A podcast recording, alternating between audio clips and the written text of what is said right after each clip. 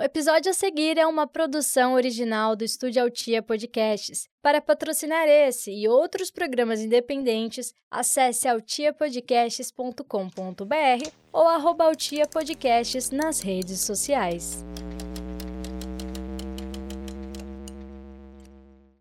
Esse programa é um jornal fictício que não tem compromisso algum com a verdade e que tem como único intuito propagar o caos e a desinformação. Ele também pode conter gatilhos emocionais. Então, se você é uma pessoa ansiosa, deprimida ou simplesmente fica abalado com a ideia de que todas as pessoas que você ama vão morrer, ouça por sua conta e risco, ou não ouça. Se você está ciente e deseja continuar, permaneça na linha após o maior sinal de alerta que uma festa pode te oferecer.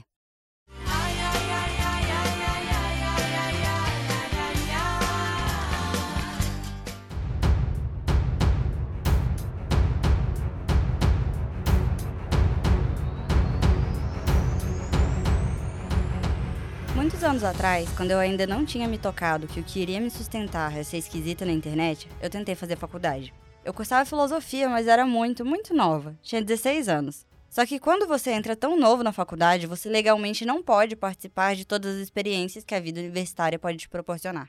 Alguns trotes, festas de boas-vindas, as caloradas, toda essa bobajada me foi tirada. Não que eu tivesse muito interesse por isso na época. Só tô contando tudo isso para justificar a adolescência tardia pela qual eu passei anos depois. Só com 21 anos, quando vim morar sozinha, é que eu me senti pronta para admitir que talvez eu quisesse sim ir na festa universitária para saber como era. Me arrependi? É claro que eu me arrependi. Mas serviu de lembrete para mim. Eu lembrei do quanto o seu universitário é ruim e do quanto não ter um TCC para entregar faz bem para minha saúde mental. E o programa de hoje é sobre isso.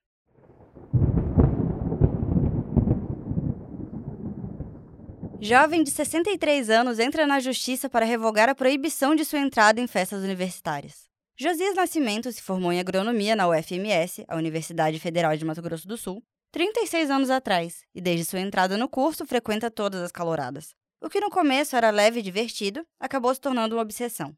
Mesmo após se formar, Josias continuou frequentando as festas destinadas aos novos alunos e tenta insistentemente se aproximar das alunas recém-chegadas, que fizeram um abaixo-assinado para o afastamento de Josias dos eventos da faculdade.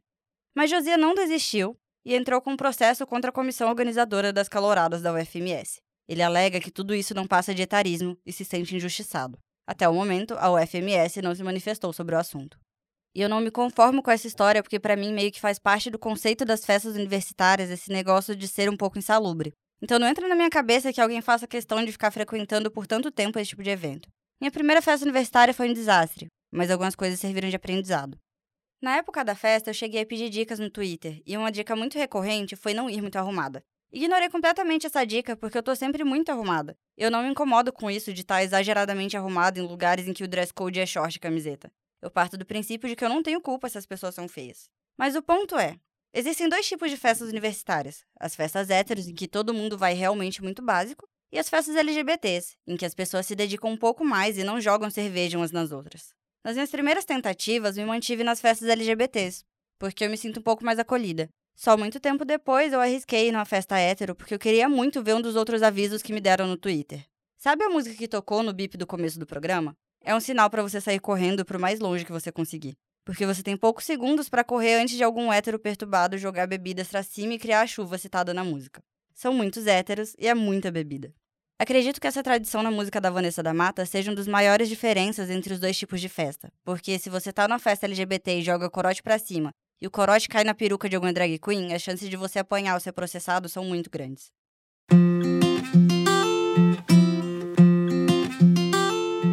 A gente sabe que às vezes fazer o TCC é uma tarefa exaustiva e complicada. E é por isso que nós, da Confiança, fazemos para você.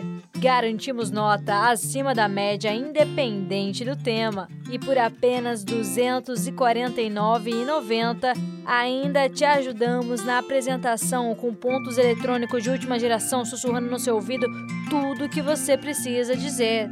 Ligue agora mesmo e garanta sua aprovação.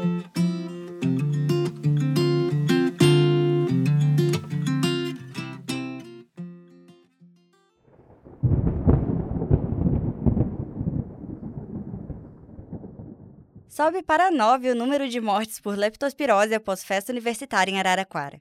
O banho de lama é uma tradição do maior evento universitário do país, que foi realizado entre sábado e terça-feira do último fim de semana em Araraquara, em São Paulo. Mas devido a uma falha na infraestrutura do evento, houve contaminação da lama na qual diversos jovens escorregavam e rolavam. Dias após o fim do evento, os sintomas começaram. Febre, dor muscular, olhos e pele amarelados são alguns dos sintomas brandos da doença, que, quando não tratada, pode ir evoluindo causando insuficiência renal e hemorragia pulmonar. Paciente grave precisa ser internado na UTI para receber suporte clínico, realizar hemodiálise e, muitas vezes, fazer ventilação mecânica. Coisa que não aconteceu, pois os jovens participantes do evento acharam que o sintoma se tratava apenas de uma ressaca um tanto quanto mais pesada. O hábito de sujar-se com coisas questionáveis de forma voluntária ou involuntária é algo muito recorrente em festas universitárias. Passei por isso logo na minha primeira festa, em que logo ao chegar vi várias pessoas passando mal morrendo encostadas num muro, mas todas elas acompanhadas exceto uma única menina que estava jogada no chão passando mal sozinha. Pro meu azar, eu sou muito empática e fiquei preocupada. Fui oferecer água e uma barrinha de cereal. Sim, eu levei algumas barras de cereal para a festa, porque quando eu pedi dica pro pessoal do Twitter, eles me assustaram e aí eu fui preparada como se estivesse indo para uma guerra. Enfim, ofereci água, barrinha de cereal, perguntei se ela estava com alguém na festa e ela disse que estava sozinha. Nesse momento eu a adotei, até que ela fez uma cara estranha, virou pro lado e vomitou na roda da minha amiga. E quando eu falo roda, não é uma metáfora. Minha amiga é cadeirante. E o fato dela ser cadeirante não me impede de enfiar ela em eventos questionáveis. Depois disso, a situação foi só piorando. Lavei a roda da cadeira da minha amiga e quando eu vi eram três horas da madrugada. Eu tava lá, sóbria, cuidando de aproximadamente cinco pessoas.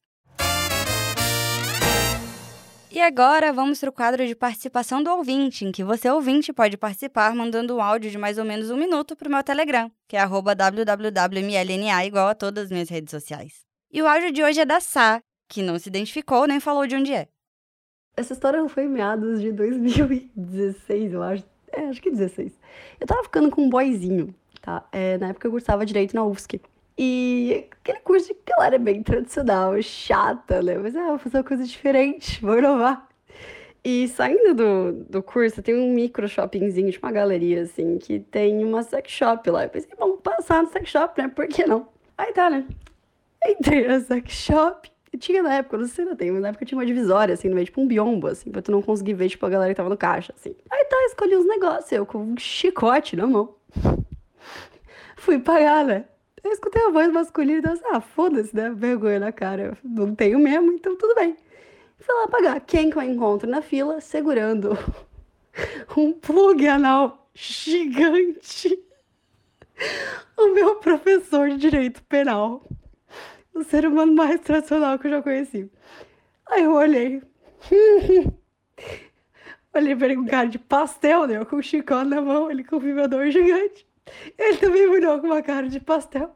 Eu acho que mentalmente a gente concordou que ninguém ia nunca mais falar sobre aquele assunto e a gente já fingia que não os conhecia. Cada um pagou a sua conta, a gente seguiu em frente. Eu nunca mais consegui prestar atenção em nenhuma aula. Foi triste, eu quase reprovei na matéria. Mas faz parte, né, gente? É a vida de adulto. A gente vai no sex shop e encontra coisas inesperadas. Obrigada pelo áudio, Sá. Eu também tive muita dificuldade com isso de encontrar professores da faculdade em situações do meu dia a dia. E olha que nunca aconteceu comigo isso de encontrar no sex shop. Mas na época em que eu fazia faculdade, eu já estava fazendo os bicos de maquiadora. E chegou até alguns das minhas professoras a informação de que eu maquiava a domicílio. Vocês não imaginam o tanto de desculpa que eu inventei para não ter que atender elas. Tenho pavor de quebrar essa barreira de intimidade que a gente coloca para não se aproximar dos professores. É muito desconfortável. Pandemia agravou quadros de ansiedade generalizada e depressão em estudantes de todo o país. A pandemia de Covid-19 trouxe inseguranças e incertezas, além de expor fragilidades em diversas áreas, sobretudo pensando na crise sanitária e nas problemáticas que envolvem a saúde mental. Além das crianças que tiveram prejuízos de aprendizado devido ao período de aulas remotas, estudantes de pós-graduação que convivem com a rotina de prazos e grande carga de leituras, o momento trouxe impactos significativos associados especialmente à pressão por produtividade. A pesquisa divulgada pela Fundação Oswaldo Cruz, a Fiocruz, revelou o impacto da pandemia de Covid-19 nas atividades acadêmicas e na saúde mental de estudantes de pós-graduação de diversos estados do país. A pesquisa aponta que 45% dos alunos foram diagnosticados com ansiedade generalizada e 32% com depressão durante o primeiro período da pandemia. Aproximadamente 6 mil estudantes participaram da pesquisa. Destes, mais de 80% tiveram que alterar seus projetos de pesquisa durante o período pandêmico. Além disso, mais de 60% relataram crises de ansiedade e dificuldade para dormir. Falta de motivação e problemas de concentração foram reportados por quase 80% dos pós-graduandos. Segundo os pesquisadores, estudos anteriores à pandemia já mostravam que os problemas de saúde mental são mais frequentes entre estudantes de pós-graduação do que na população em geral.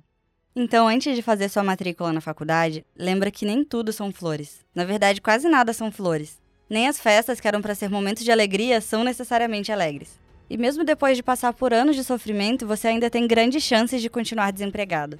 É importante refletir se vale a pena passar por isso. No meu caso, eu refleti e cheguei à conclusão de que era uma boa ideia largar a faculdade e virar tuiteira. Vocês têm o meu aval para fazer isso também.